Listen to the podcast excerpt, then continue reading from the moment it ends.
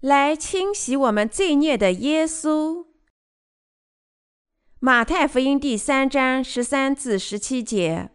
当下，耶稣从加利利来到约旦河，见了约翰，要受他的洗。约翰想要拦住他，说：“我当受你的洗，你反倒上我这里来了吗？”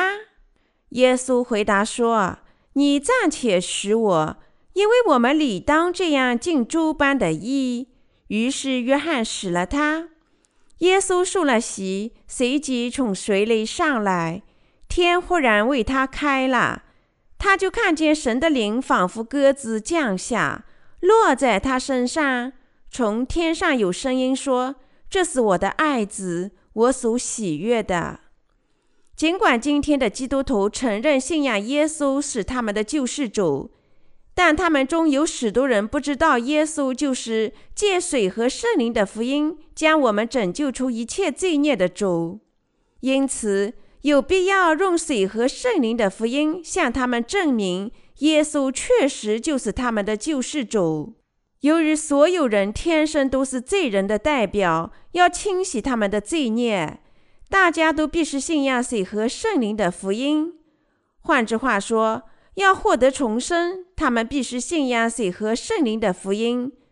只有这样信仰时，他们才能遇见主。我们能否领受罪孽得赦和获得重生，取决于我们是否正确的了解和信仰耶稣基督。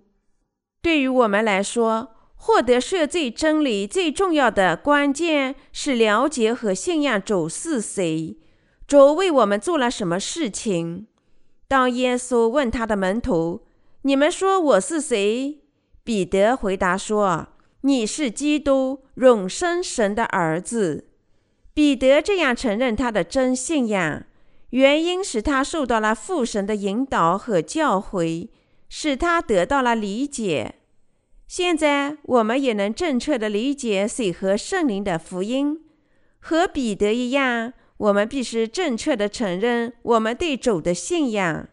这里我们大家必须领会的是，我们是要承认和相信耶稣的洗礼及其在十字架上的血。正是主为了担负我们罪孽和为这些罪孽定罪而做出的牺牲。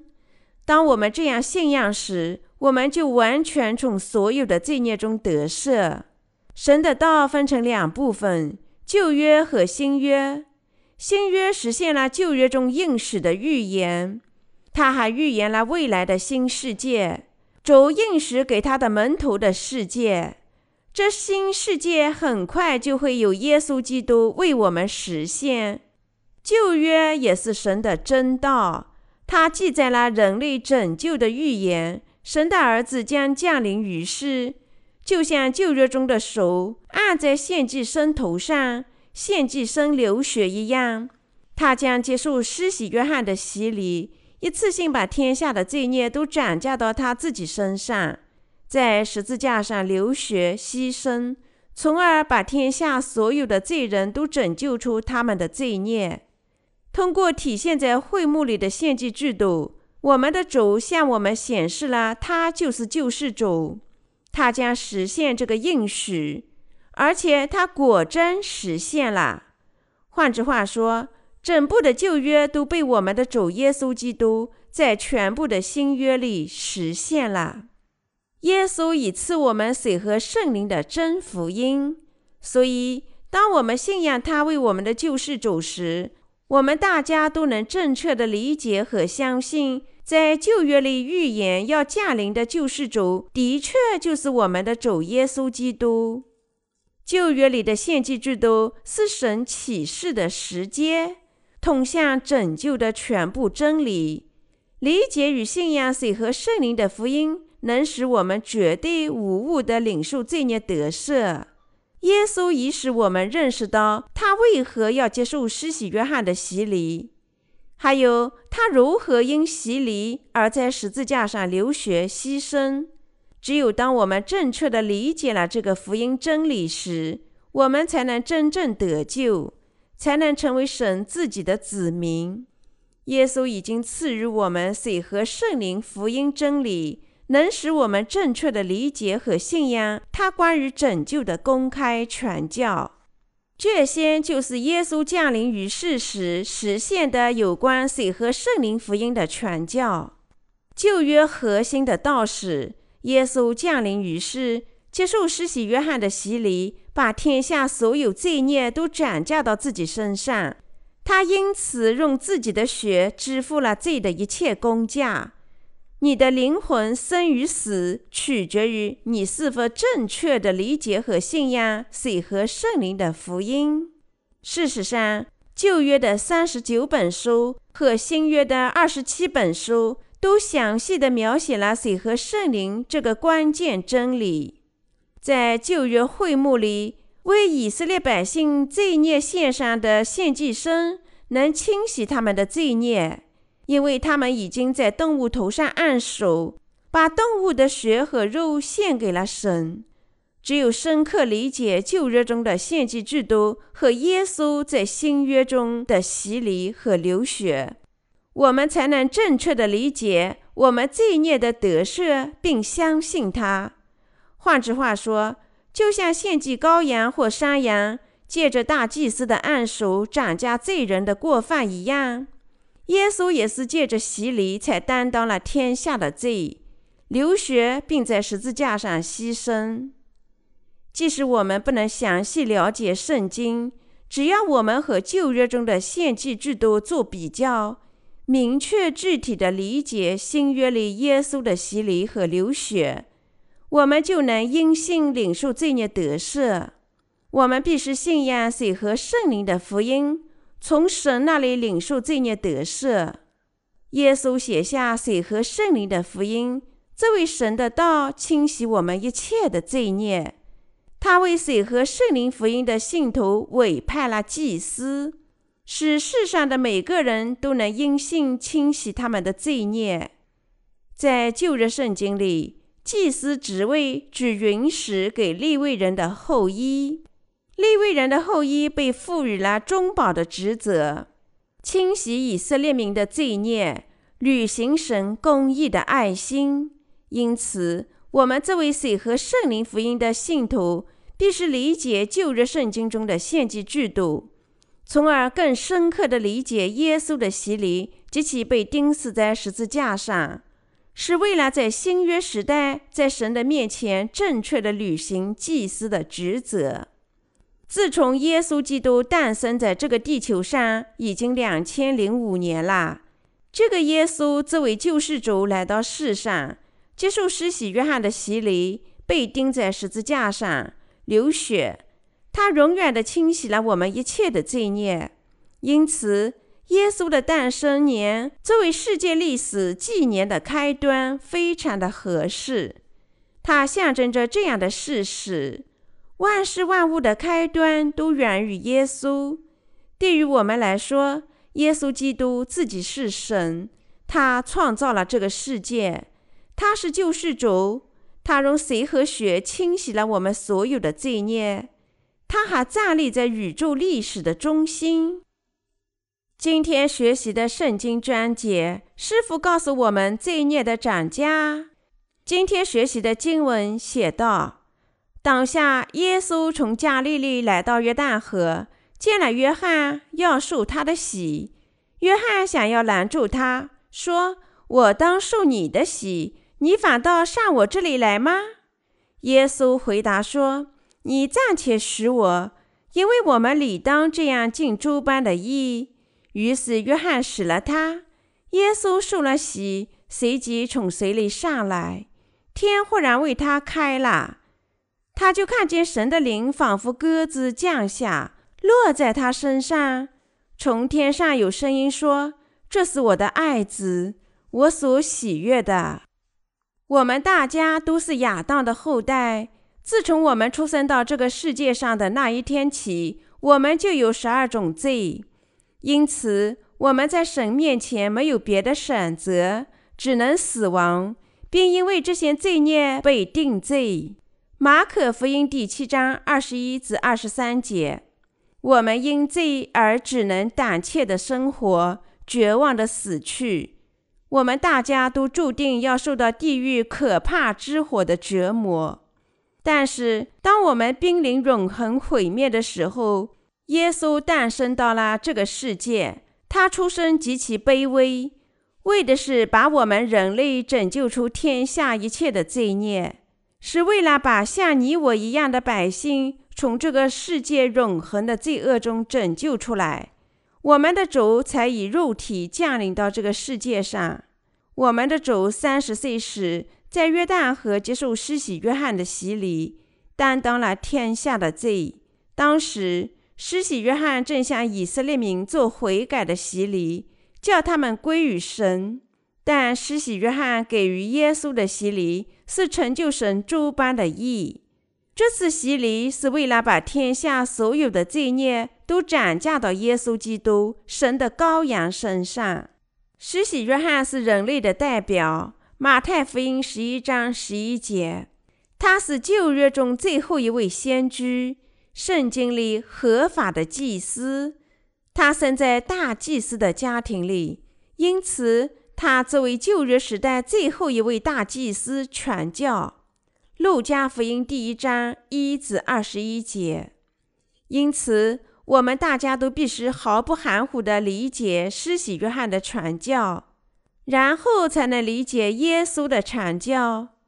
事实是，耶稣基督接受施洗约翰的洗礼，才能斩价天下的罪孽。我们必须理解这个真理和相信它。只有当我们深刻地认识到施洗约翰的洗礼，我们才能理解他与耶稣传教的关系，彻底懂得赦罪的全部真理，真正的赎罪。旧约和新约的意义深远地预言了施洗约翰的传教事业。马太福音十一章十一节这样描写施洗约翰：凡妇人所生的，没有一个兴起来大过施洗约翰的；然而天国里最小的比他还大。旧约中马拉基书第三章和第四章预言神将差以利亚。马拉基书第四章第五节说：“看哪。”耶和华大而可畏之日未到以前，我必差遣先知以利亚到你们那里去。第六节又说，他必使父亲的心转向儿女，儿女的心转向父亲，免得我来诅咒遍地。圣经教导我们在旧约马拉基书中。被预言的以利亚，就是借他的洗礼，把人类的罪孽、天下的罪孽都转嫁到耶稣身上的施洗约翰。在新约里，耶稣亲口说：“施洗约翰，凡妇人所生的，没有一个兴起来大过施洗约翰的。这人就是那应当来的以利亚。”马太福音十一章十一至十四节。那么。施洗约翰来到这个世界上，担当什么角色呢？全人类的代表施洗约翰为耶稣洗礼，将天下的罪孽都转嫁到了耶稣的身上。他做的事情是使罪人的心转向神，并为耶稣洗礼，把天下的罪孽都转嫁到他身上。施洗约翰出生在大祭司亚伦的家里。他有资格执行大祭司的职责。路加福音第一章一至十节。因此，施洗约翰完成了祭司的职责，通过洗礼把每个人的罪孽都转嫁到耶稣身上。施洗约翰必须降临到这个世界上的原因，是为了给耶稣洗礼，把天下的罪都转嫁到他身上。施洗约翰责备那些离开神的人，向他们见证耶稣基督是神的儿子，是献祭的羔羊。他将借自己的洗礼和流血清洗天下的罪孽。耶稣这位献祭生将消灭天下的罪孽。他来到施洗约翰的身边，接受洗礼，从而实现了记载在利未记中的，从而实现了记载在利未记中。在献祭生头上按手的预言，利未记第一章三至五节。正因这个原因，施洗约翰必须给耶稣施洗，把天下的罪转嫁到他身上，从而实现神的义、父神的旨意。耶稣是神的羔羊，他接受人类所生最伟大的人的洗礼，担当了每个人的罪孽。换句话说，是因为耶稣希望一次性斩价天下的罪孽，他才接受了施洗约翰的洗礼。当施洗约翰给以色列百姓做悔改的洗礼时，耶稣找到他说：“你暂且使我，因为我们理当这样尽诸般的义。”马太福音第三章十五节，为了担当天下一切的罪孽，耶稣必须接受施洗约翰的洗礼，因为借洗礼，他能够斩价这个世界上每个人的罪。于是，耶稣接受施洗约翰的洗礼，担当了天下一切的罪，被钉在十字架上流血牺牲，三天后从死亡中复活，成了我们永远的救世主。所以，耶稣受洗是因为他理当成就父神的旨意。马太福音第三章十五节，施洗约翰为他洗礼是出于父神的旨意。换句话说，耶稣就像旧约圣经里的献祭牲一样，接受了精神上的按手流血。在利未记十六章，我们看到两头山羊。借着大祭司的按手，担当了以色列百姓一年来的罪孽，就像这按手一样。耶稣通过接受施洗约翰的洗礼，在十字架上流尽宝血，一次性斩下了天下所有的罪。因此，耶稣是人类的救世主，他借着洗礼担当了斩价到他身上的罪。耶稣是父神唯一的亲儿子，天国里的大祭司。因此，施洗约翰，人类的代表，为了承担世上大祭司的职责，他必须会见天国里的大祭司，实现父神诸般的义。通过耶稣的洗礼，神公义的爱心得以实现。那么，施洗约翰和耶稣谁更大呢？当然，耶稣是天上的大祭司，他比施洗约翰更大。耶稣比任何人都高贵，因为耶稣自己是神，他创造了整个宇宙，他也是神的儿子，降临到这个世界上，为的是把人类拯救出天下的罪孽。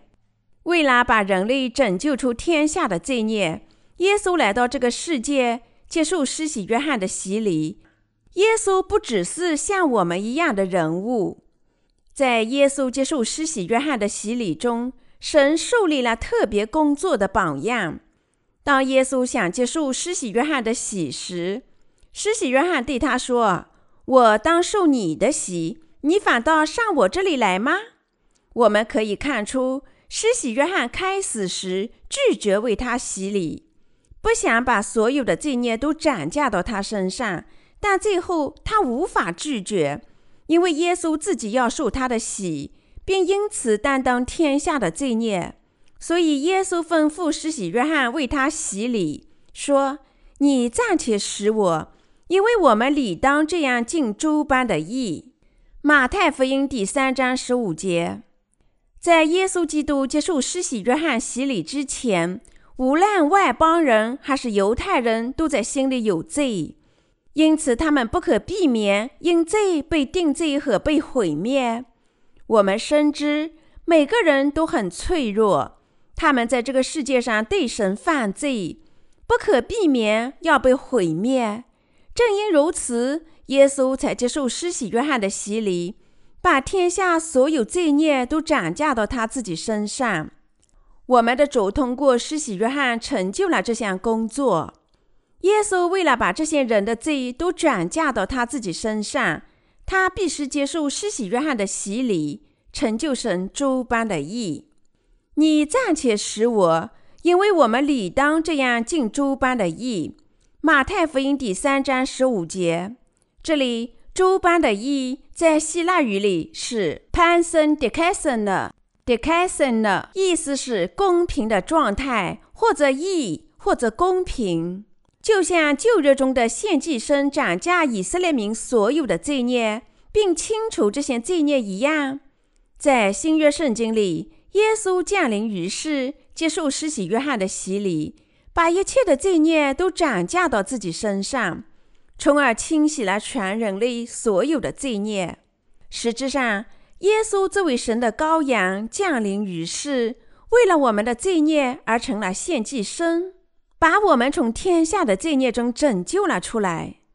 救世主化身为人，接受施洗约翰的洗礼，原因是为了成就神的义。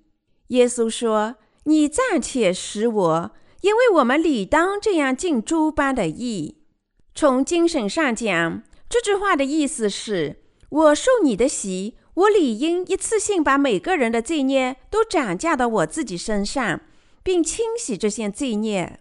这意味着耶稣接受约翰的洗礼，实现了旧约圣经中的按手；转而意味着耶稣一次性担当了人类所有的罪孽。因此，我们大家必须了解和相信，在耶稣接受的洗礼中所体现出来的真理。我们必须认识耶稣从施洗约翰那里接受的洗礼及其在十字架上流血的结果。我们必须正确的理解和相信他。基督教长老会删减了洗礼，他的信徒在洗礼时不是完全浸在水里，而是以父、子和圣灵的名洒水。在圣经里。这种洗礼只在缺水的地区，如沙漠地区实施。例如，就像腓力给古实人太监施洗那样。但当耶稣接受施洗约翰的洗礼时，他站在其腰深的约旦河里。耶稣接受约翰的洗礼时，施洗约翰把双手按在耶稣的头上，把他浸入水中，然后耶稣从水里升起。这洗礼就相当于旧约中的按手，大祭司把双手按在献身的头上，转嫁以色列民的罪孽。耶稣从施洗约翰那里接受洗礼，他担当和斩架了天下的罪。施洗约翰把他手按在耶稣的头上，为他施洗，这有什么意义呢？在旧约里，在下列各种情形下要执行按手。典礼一，把人的罪斩架到献祭牲的身上。利未记第一章一至十节，第四章一至二十五节。第二，神的仆人归于神。民数记第八章第十节，二十七章十八节。第三，使亵渎的话归于亵渎者。利未记二十四章十四节。无论哪种情况。按手都是转嫁某种东西的方法。例如，当神的仆人被授予神职时，年长的祭司就在他们头上按手，象征着被神赋予的权能和礼物，现在给了这位新的祭司。这意味着，通过按手赋予年长祭司的所有礼物和能力，现在也已经给了新的祭司。可是，最典型的按手是在献祭制度下的按手，是为了把罪转嫁到献祭动物身上。与之相类似的是，施洗约翰在耶稣头上按手的原因，是为了转嫁天下一切的罪孽。正因如此，今天牧师在为信徒洗礼时，他们毫无例外地把手按在信徒们的头上。为什么要这么做呢？这是他们信仰的标志，表明他们相信耶稣借着洗礼担当了天下的罪，所以他们才受洗。耶稣这位救世主接受人类代表施洗约翰的洗礼，转嫁天下的罪。这洗礼就相当于旧约中大祭司通过在动物祭品头上按手，把以色列民的罪都斩嫁到献祭牲的身上。利未记十六章十一节，接受了人类代表施洗约翰的洗礼，耶稣进入水中，然后又从水中升起。从精神上讲，它象征着这样的事实：耶稣接受施洗约翰的洗礼，一次性把天下所有罪孽都转嫁到自己身上，最终在十字架上死亡，从死亡中复活。从而成了我们完美的救世主。他告诉我们，耶稣借他的洗礼涨价了天下罪，背负我们的罪，为这些罪接受审判，在十字架上流血牺牲。简短的说，耶稣接受按手的洗礼，意味着他担当了天下所有的罪。他进入水中，象征着他在十字架上的死亡；他从水中升起，预示着他的复活。对于我们大家，换句话说，耶稣替我们担当了本该我们自己担当的罪与死的定罪，实现了神的意。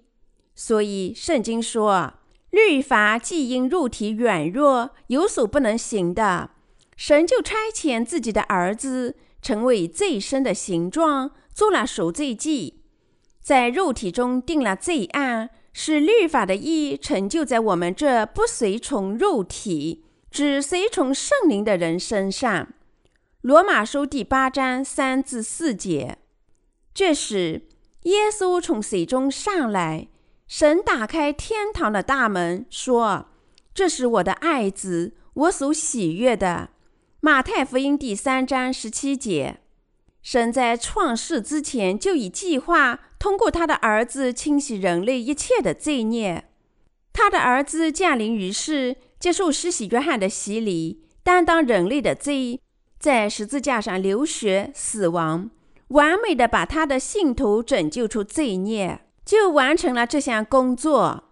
我们的主借洗礼和流血，一次性成就了神一切的旨意。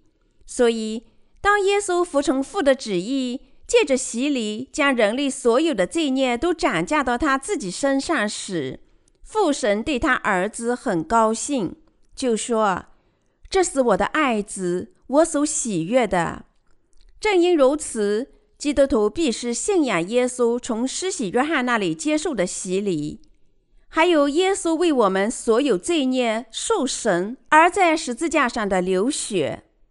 正因如此。父打开天堂的大门，说：“那个在受洗的，正是他的儿子，是他所喜悦的。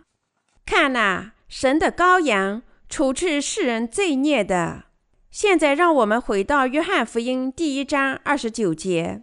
你我必须理解耶稣接受施洗约翰洗礼，一次性斩价了天下罪孽的正直。我们必须用心相信这一点。施洗约翰看到他曾经施洗过的耶稣，在洗礼后的第二天向他走来，见证说：“看呐，神的羔羊，除去世人罪孽的。”换句话说，施洗约翰见证，正是耶稣成了人类的救世主。这个救世主借他的洗礼担当了所有的罪孽，他将为这些罪孽流血牺牲。第二天。施洗约翰再次见到耶稣，再次见证这是神的羔羊。因为耶稣已经接受施洗约翰的洗礼，现在他担当了天下的罪，他必须被钉死和流血。所以施洗约翰见证：看哪，神的羔羊，除去世人罪孽的。我们必须理解“世人罪孽”这个词组的意思。决定我们要不要信仰他洗礼的真理。怎么才能理解世人的罪孽呢？许多人一般认为，这里的世界，从世俗来讲，只限定于他们自己的小世界，也就是说，从他们出生到现在，他们知道的任何事情。但是，正确理解世人罪孽，要求我们把这里的世界。看成从宇宙的创始到终结所包罗的一切时光。有人告诉我，某种蜉蝣最多只能生活一天的时间。对于这些昆虫，生活十二小时意味着生活了半辈子。如果他们再活一会儿，那么已经面临晚年了。如果他们活上二十四个小时，就已经度过了终生。所以说。自然，明天的概念对于他们没有意义。同样，由于我们只生活七十到八十年的时间，我们不能真正明确地理解永恒或无限这些概念。可是我们万能的神对我说：“世界指创世到结束的时间。”换句话说，我们的时间概念不同于神在这里所说的世界的时间概念。我们所说的世界的时间，远比我们的概念要广阔得多。我们的信仰必须基于神的道，也就是说，我们必须信仰写在神的道里的水和圣灵的福音。因此，当我们思考施洗约翰说的话，“神的羔羊，除去世人罪孽的”，或者主亲自说的话，我们理当尽诸般的义。我们必须理解他们的意思是：耶稣借着洗礼斩价了全人类所有的罪，把这些罪孽背负到十字架上。我们必须用心相信这一点。耶稣什么时候背负天下罪孽的？耶稣在约旦河接受施洗约翰的洗礼，接受了所有的罪，一次性斩价了天下的罪。这里词组“因此”在希腊语中是 “heautosko”，意思是就是这种方法最合适的，或者除此以外没有别的办法。这话表明，耶稣借他从施洗约翰那里接受的洗礼，把天下所有的罪孽都转嫁到自己身上了。换句话说，只有在耶稣接受施洗约翰洗礼时，他才成功地清洗了天下的罪。因此，我们必须始终把耶稣的洗礼及其流血看作我们的赦罪，并且这样相信。施洗约翰在耶稣头上按手，通过这种方法把天下的罪孽转嫁到耶稣身上。耶稣一次性转嫁了天下的罪，流血，从而完美地成就了我们的赎罪。这是耶稣洗礼的目的。我们从旧约里懂得，在献祭牲头上按手及其流血，意味着以色列民的赎罪。同样，我们必须相信。耶稣借他的洗礼，斩价了天下的罪孽，清洗了每个人的罪。我们因为耶稣身体一次性的献上，就被圣化了。希伯来书第十章第十节，“洗礼”这个词在希腊语中是 baptisma，意思是被浸渍。因此，洗礼从字面上理解，意思是沉浸或者浸没在水底。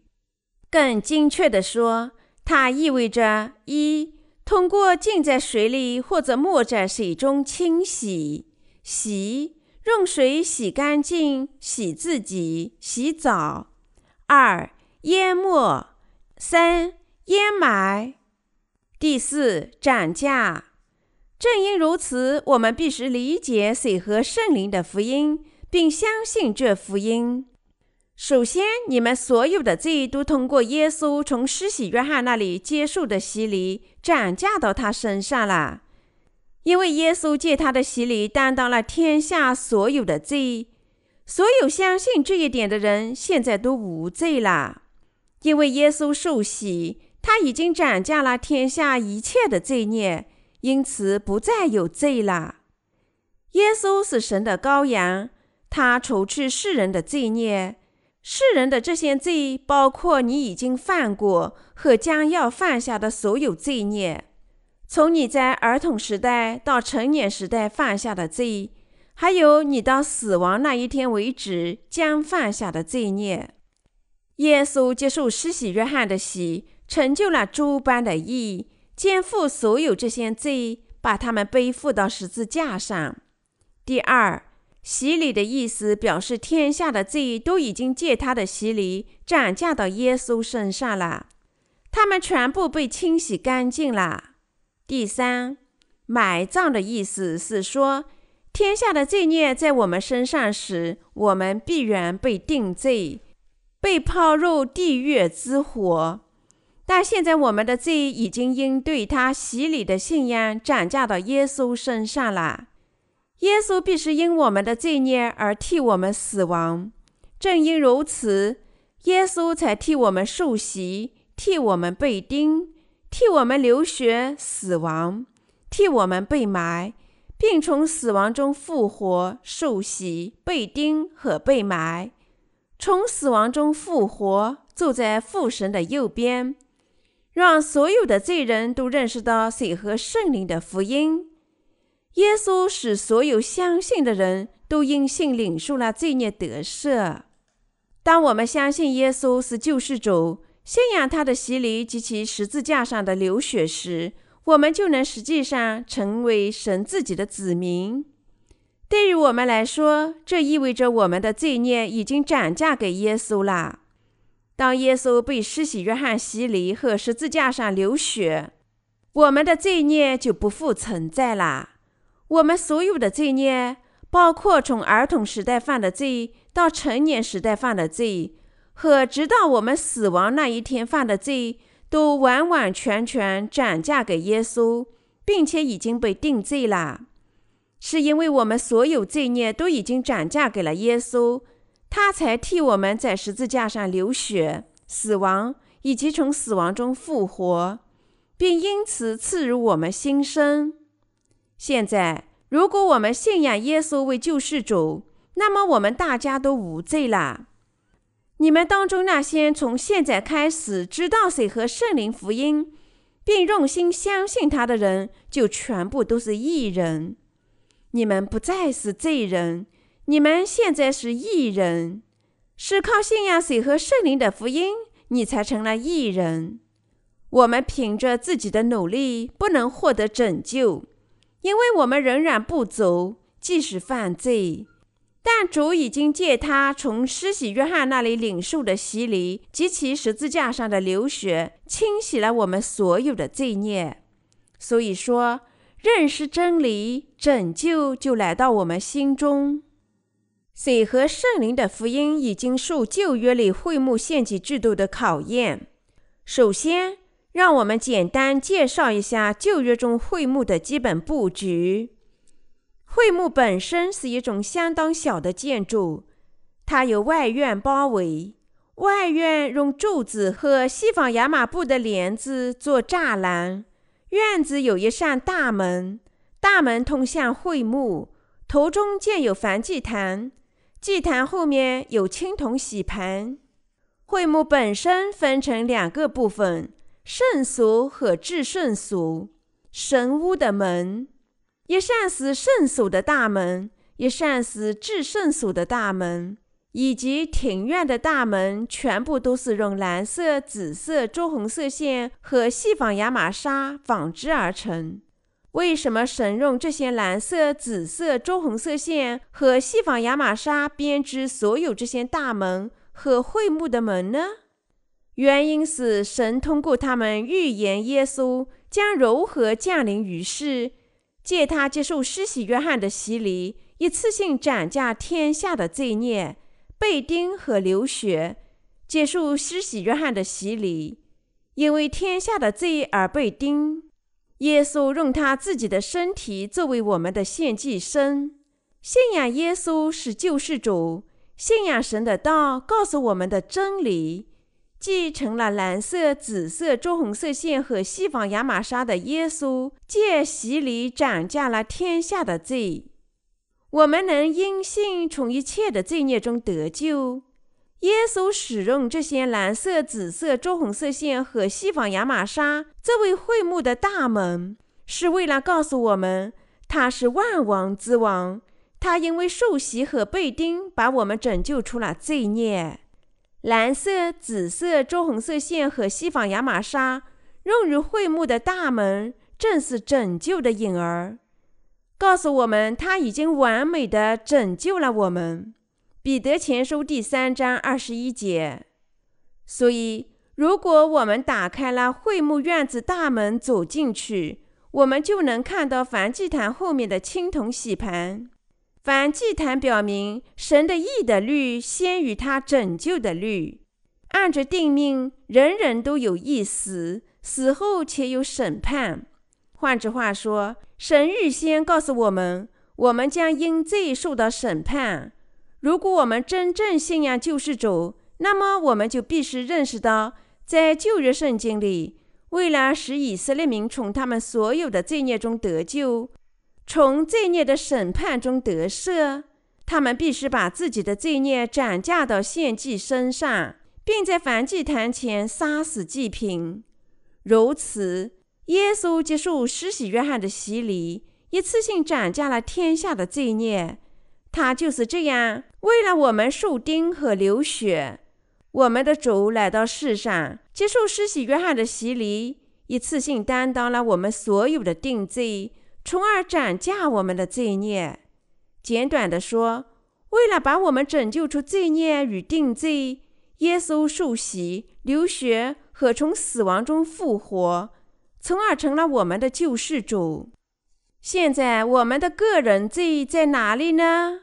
那么我们活着每天即使要犯的个人罪怎么办呢？弟兄姐妹们，如果我们每天牢记耶稣在约旦河受洗时，我们所有的罪都转嫁到他身上了，即如果我们即使用心信仰水和圣灵的福音，那么我们始终无罪。为什么呢？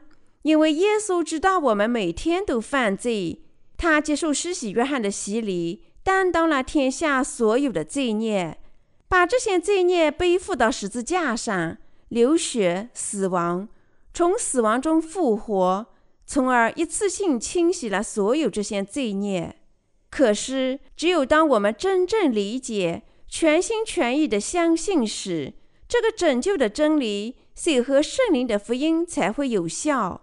我们必须相信和牢记，我们所有的罪孽都在耶稣接受施洗约翰的洗礼时转嫁到耶稣身上了。因为我们每天都犯罪，只有那时我们才完全无罪。我们借着信仰水和圣灵的福音，已经被清洗了所有的原罪和个人罪。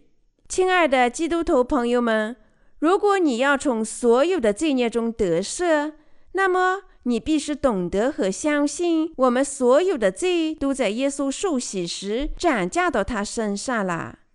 你必须始终沉思真福音的道，特别是当你犯有现实罪时，只有那时你的心灵才始终清洁，只有那时你才有资格从事神的义的工作。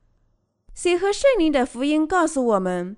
当耶稣接受施洗约翰的洗礼时，我们所有的罪孽都转嫁到耶稣身上了。他在十字架上为这些罪孽受到了审判。圣经通过水和圣灵的福音告诉我们罪的赦免。我们大家都必须把神的道看作真理。假如你信仰水和圣灵的福音，那么你不可能有罪。如果我们真正信仰耶稣基督是救世主，那么我们就成了信仰之民。相信耶稣接受施洗约翰的洗礼，一次性把天下所有的罪孽都转嫁到他自己身上了。不管什么罪，耶稣接受施洗约翰的洗礼，使人无罪。就像罗马书告诉我们的那样，因一人悖逆，众人成为罪人，照样。因一人顺从，众人也成为义啦。罗马书第五章十九节。我们生活在这个世界上，每天都犯罪。我们所有的罪孽都已经转嫁到耶稣身上了吗？我们所有的罪孽都在很久之前转嫁到耶稣身上了。两千多年前，我们因为软弱而在未来犯的罪也转嫁到耶稣身上了。他也因这些罪受到定罪了吗？完全正确。这是不是意味着我们可以随心所欲犯各种罪了呢？并非如此。当然，即使那些因信水和圣灵福音而获得重生的人，由于他们的软弱，都注定要继续犯罪。但是，他们只要思考水和圣灵福音的真道，就能依然保持他们心灵的纯洁。百姓因为自己的软弱的犯罪，远远超过了他们自己主动的犯罪，所以当水和圣灵福音的信徒体会到他们的软弱时，他们只能更加的感谢主，更新对他洗礼和流血的信仰，因为主已经借他的洗礼和在十字架上的血清洗了他们所有的罪孽。并因这些罪孽而受到审判。现在他们已经不再受到罪孽的束缚，而是自觉自愿地把这个福音传播给他人。这样做，我们的心里更加欢乐。那么，你又将如何呢？你是否相信耶稣为了清洗你所有的罪孽，降临于世，接受施洗约翰的洗礼，流血死亡，并从死亡中复活呢？是的。我们感谢耶稣，是他来到这个世界上，完全清洗了我们的罪孽。他的确一次性完全地消除了这些罪孽。在旧日圣经的会幕里，穿过院子的大门，经过燔祭坛，我们就能看到用青铜做成的洗盘。虽然会幕里所有其他器具都规定了尺寸和限定。但青铜的洗盘却没有限定尺寸。从精神上讲，它象征着耶稣的洗礼和流血。耶稣清洗我们所有的罪孽，没有数量上的限定。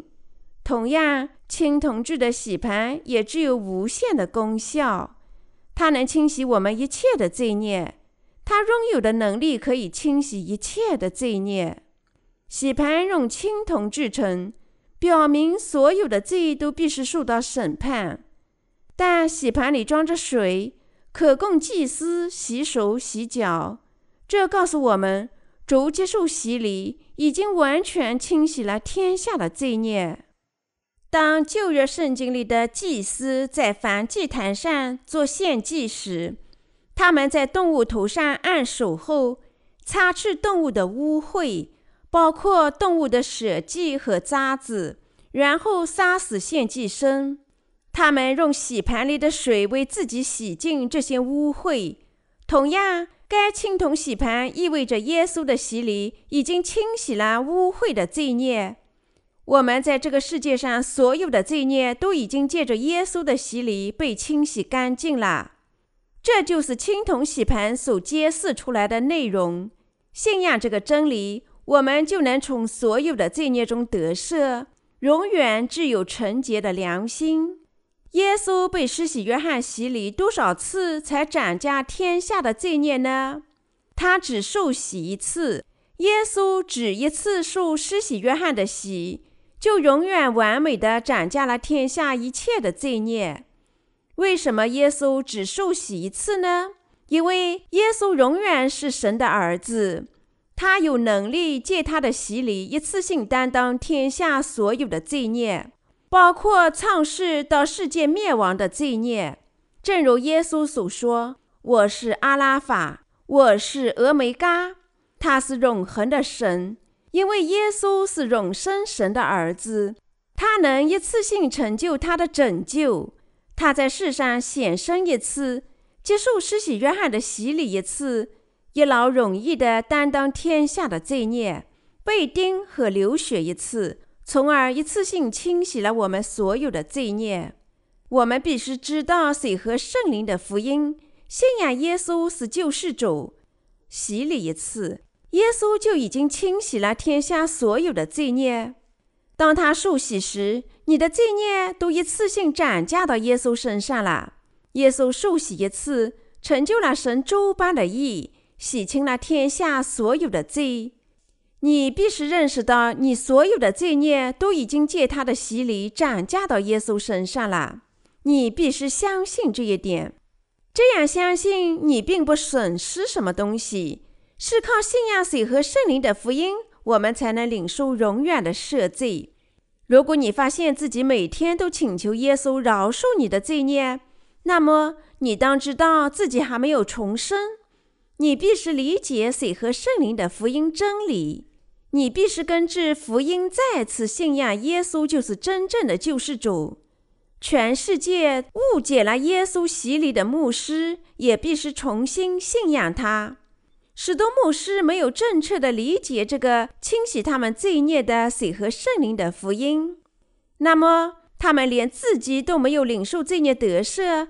你认为他们怎么可能帮助他人领受罪孽得赦呢？万一你只凭肉体的行为和外表装作圣洁，尽管你的心里还有罪，那么你只能是伪善的宗教头和毁灭之子。百姓在你的帮助下无法领受罪孽得赦。但是，当你借认识和相信水和圣灵福音的信仰，能够辨别拯救的真理和世俗的假信仰时，你的灵魂就能从一切的罪孽中得赦。只有当你正确地理解了水和圣灵的福音，神生命之道，正确地在心里信仰他时，你所有的罪孽才能被清洗干净。然而，不计其数的人依然忘却了耶稣接受施洗约翰的洗礼，把天下的罪孽都转嫁到他自己身上的事实。因此，你自己必须相信他。首先，在心里谦虚地接受水和圣灵的福音。耶稣说：“你暂且使我，因为我们理当这样尽诸般的义。”马太福音第三章十五节。耶稣在接受洗礼时，成就了神诸般的义。耶稣借接受的洗礼，斩价了天下所有的罪。借他的洗礼，你们所有的罪孽都被耶稣斩价了。你不是这个世界上的人吗？当然是。你的罪不包括在天下罪之中吗？当然，他们包括在内。一旦你认识到这一点，你就能因为耶稣接受洗礼，担当你的罪孽的真理而得救。认识到你是罪人，注定因罪被定罪是踏脚石。它能使你认识到唯一的救世主。正是耶稣基督他自己。你已经归入基督了吗？或者说你还在基督外面呢？你必须明确地了解站在何处。你是在这个世界上的百姓，那么你所有的罪孽是不是都转嫁到耶稣身上啦？是的。那么你是否认为那些自称“主啊，我依然是罪人”的基督徒，并非重生的圣徒呢？尽管信仰耶稣，他们却不能理解我们的罪孽都已经借着耶稣的洗礼转嫁到他身上，每天受折磨，请主饶恕他们的罪孽。但是，使徒保罗是怎么对我们说的呢？他告诉我们要常常喜乐，不住的祷告，凡事谢恩，因为这是神在基督耶稣里向你们所定的旨意。帖撒罗尼亚前书第五章十六至十八节。所以，如果我们呼天哭地缠着主，请求他饶恕我们的罪孽，那么我们所做的一切只能是亵渎他的洗礼和流血。即使我们承认信仰他，这种信仰只能是对耶稣的侮辱。我们大家都信仰水和圣灵的福音吗？耶稣接受施洗约翰的洗礼。我们所有的罪孽都在当时一次性涨价到耶稣身上了。耶稣借他的洗礼涨价了天下的罪孽，然后流血，在十字架上死亡。三天后，他从死亡中复活，现在就坐在神宝座的右边。我们必须首先正确地理解，耶稣似乎在受洗时已经斩下了天下的罪，包括你的罪。我们必须理解水和圣灵的福音，并信仰它；必须响应神的拯救。我们必须响应神为我们做的事情，说那是正确的。圣经告诉我们，主已经借洗礼担当了天下所有的罪孽。我们必须原原本本的信仰这道，抛弃我们自己的思想，做出响应。假如主没有借他的洗礼斩价你的罪孽，那么他在十字架上的流血就是徒劳的。我们必须用心信仰水和圣灵的福音。主已经完全清洗了你们在天下的所有罪孽。信仰和拯救不取决于你们自己的努力。你从罪孽中的拯救，取决于你是否拥有相信耶稣赐予我们的水和圣灵福音的信仰。你现在承认水和圣灵的福音是唯一的真信仰吗？你现在希望在心里承认这个真理吗？那么你必须这样承认：主啊，直至今天，我还不知道你已经借洗礼一次性担当了天下所有的罪孽。我误解误信了，但我要感谢您，让我认识到，即使以前我误解了你的拯救，现在我已经懂得和认识了水和圣灵的真理。我信仰这真理，为这真理而感谢你。现在你也必须懂得水和圣灵的福音。认识到这福音不是为了别人，而是为了你自己，在你的心里接受它，始终在心里这样表白，就是信仰。这样的信仰给予正确的理解耶稣，他让你在心里接纳他，相信这个真理是你成为神子女的方法，是得赦你一切罪孽的信仰。你如何理解水和圣灵的福音？如何正确的信仰他呢？我们的主说：“你们必晓得真理，真理必叫你们得以自由。”约翰福音第八章三十二节。我们必须原原本本的承认水和圣灵的福音真理，这是相信神的信仰。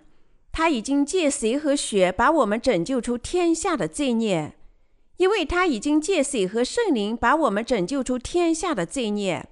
那些在神面前真正相信这一点的人，确实会重生。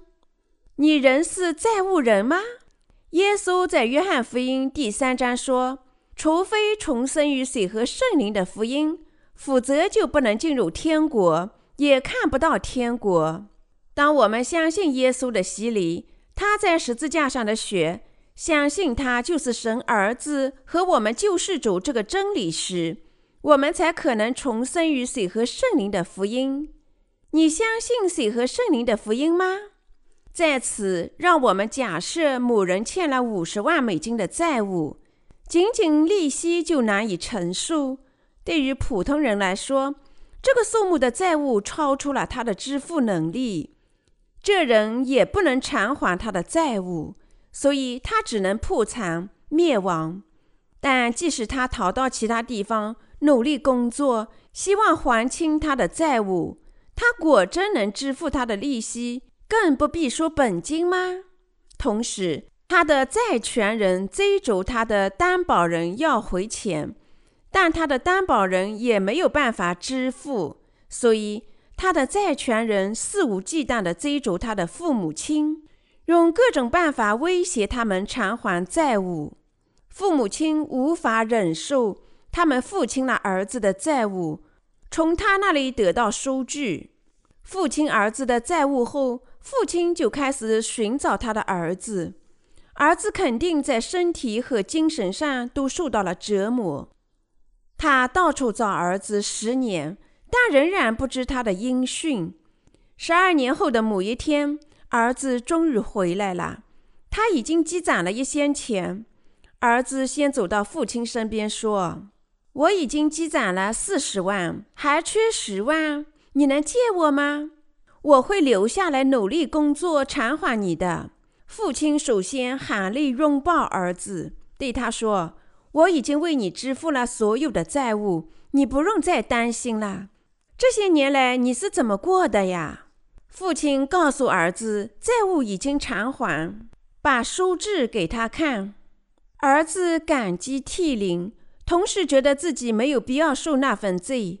他想，过去十二年，我过着赖债不还者的生活，没有片刻的宁静。而事实上，我根本无需这么做。我过着赖债不还者的生活，而我并不是赖债不还的人。我只是不知道啊！我所有的苦难都白费了。亲爱的基督徒朋友们。那些想靠自己的努力领受罪孽得赦的人，尽管耶稣已经借他的洗礼和十字架饶恕了他们所有的罪孽，却仍然受到罪孽的折磨，就如同这个儿子。耶稣已经借他的洗礼清洗了我们的罪孽，他已经借洗礼涨价了我们所有的罪孽，在十字架上流血，担当了所有罪孽的审判。从而拯救了我们。你现在认识到这点了吗？你受到罪孽的束缚，是因为你不知道耶稣在受洗时已经斩价了你所有的罪孽。耶稣的确已经斩价了你所有的罪孽，请相信。不用再为罪献祭了。让我们回到希伯来书第十章一至十八节。律法既是将来美事的影儿，不是本物的真相，总不能借着每年全献一样的祭物，叫那近前来的人得以完全。若不然，献祭的事岂不早已止住了吗？因为礼拜的人良心既被洁净，就不再觉得有罪了。但这些祭物是叫人每年想起罪来，因为公牛和山羊的血断不能除罪。所以基督到世上来的时候就说：“神啊，祭物和礼物是你不愿意的，你曾给我预备了身体；燔祭和赎罪祭是你不喜欢的。那时我说：神啊，我来了，为要照你的旨意行。”我的事在经卷上已经记载了。以上说，祭物和礼物、燔祭和赎罪祭是你不愿意的，也是你不喜欢的。后又说，我来啦，为要照你的旨意行。可见他是处置在先的，为要立定在后的。我们凭着旨意，靠着耶稣基督，只一次献上他的身体，就得以成圣。凡祭司天天站着侍奉神，屡次献上一样的祭物，这祭物永不能除罪。但基督献了一次永远的赎罪祭，就在神的右边坐下了。从此等候他仇敌成了他的脚凳，因为他一次献祭，便叫那得以成圣的人永远完全。圣灵也对我们做见证，因为他既已经说过。主说：“那些日子以后，我与他们所立的约乃是这样：我要将我的律法写在他们心上，又要放在他们的里面。以后就说，我不再纪念他们的罪愆和他们的过犯。这些罪过既已赦免，就不用再为罪献祭了。”这段经文说，律法是将来美事的影儿。就像旧约圣经里通过按手涨价一年来的罪孽是真实的一样，耶稣降临于世，接受施洗约翰的洗礼，一次性涨价我们所有罪孽也是真实的。旧约圣经是新约圣经的影儿，只有当实物抛下影子时，影子才存在。同样，神的拯救体现在旧约圣经的献祭制度里。通过耶稣基督的形式实现，在旧约圣经里，不计其数的羔羊、山羊、鸽子都被杀死后献给了神，但是公牛和山羊的血不可能斩价罪孽。永恒的赦罪只能靠天上的大祭司耶稣来实现。正因如此，我们的主为了我们降临于世，受洗和流血。关于耶稣，希伯来书宣布他是天上的祭司。在旧约圣经里，是大祭司这位代表把献祭牲献给神，饶恕以色列民的罪孽。同样，我们的主作为天上的大祭司降临。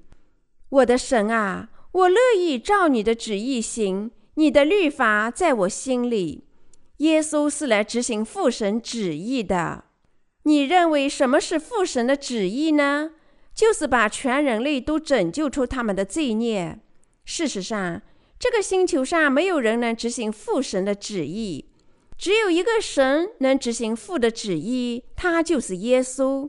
因为耶稣顺从父神的旨意，斩下了人类所有的罪孽，清洗这些罪孽。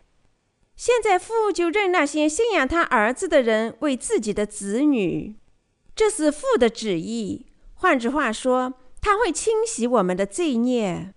耶稣听从父的旨意，降临于世，借洗礼斩价了天下所有的罪孽，在十字架上流血牺牲，从而赐予我们新生。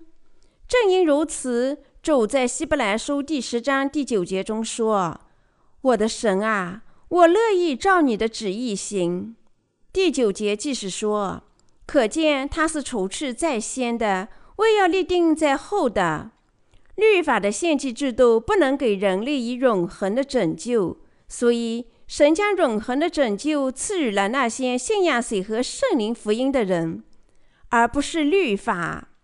我们做慈善的事业能清洗我们的罪吗？或者靠悔改的祈祷呢？或者向我们的教会大量奉献呢？这些做法都不能清洗我们的罪孽。我们靠自己的善行不能领受罪孽得赦。正因如此，我们的主才降临于世，受洗和流血。希伯来书第十章第十节说：“我们凭着旨意，靠耶稣基督，只一次献上他的身体，就得以成圣。耶稣受洗一次。”在十字架上死亡一次，从死亡中复活一次，成了那些信仰他的人的救世主。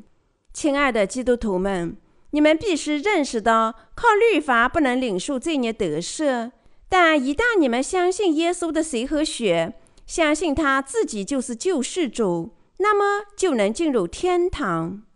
为了消除我们的罪孽，耶稣受洗流血。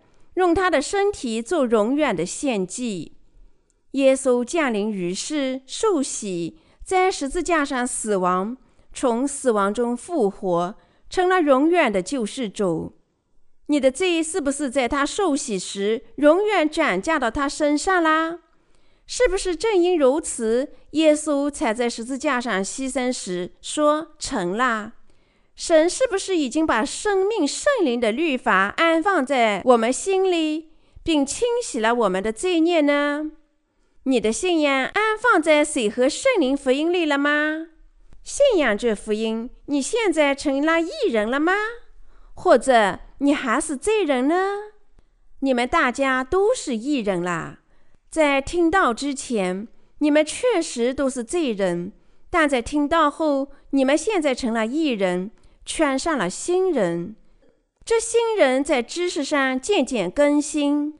歌罗西书第三章第十节。那么，我们怎样才能喜入耶稣呢？我们用心信仰耶稣义的全教，能和他同喜，和他同死，和他同生。这就是用心相信的基督的信仰原则。亲爱的基督徒朋友们。我们大家都必须认识到，我们只能因信进入天堂，除此没有别的办法。让我们大家都理解和信仰耶稣的洗礼和他的血，而不是我们自己的义。这样做，让我们大家都从我们的罪孽中得清洗。我因信他借主赐我的水和圣灵福音，而不尽的感谢神。我真诚的希望和祈求，现在你们每个人在心里也能毫不失败地知道和理解，在马太福音第三章十三至十七节中揭示出来的水和圣灵的福音真理，使你们都能成为神的子女。愿我所有的祝福与你们同在。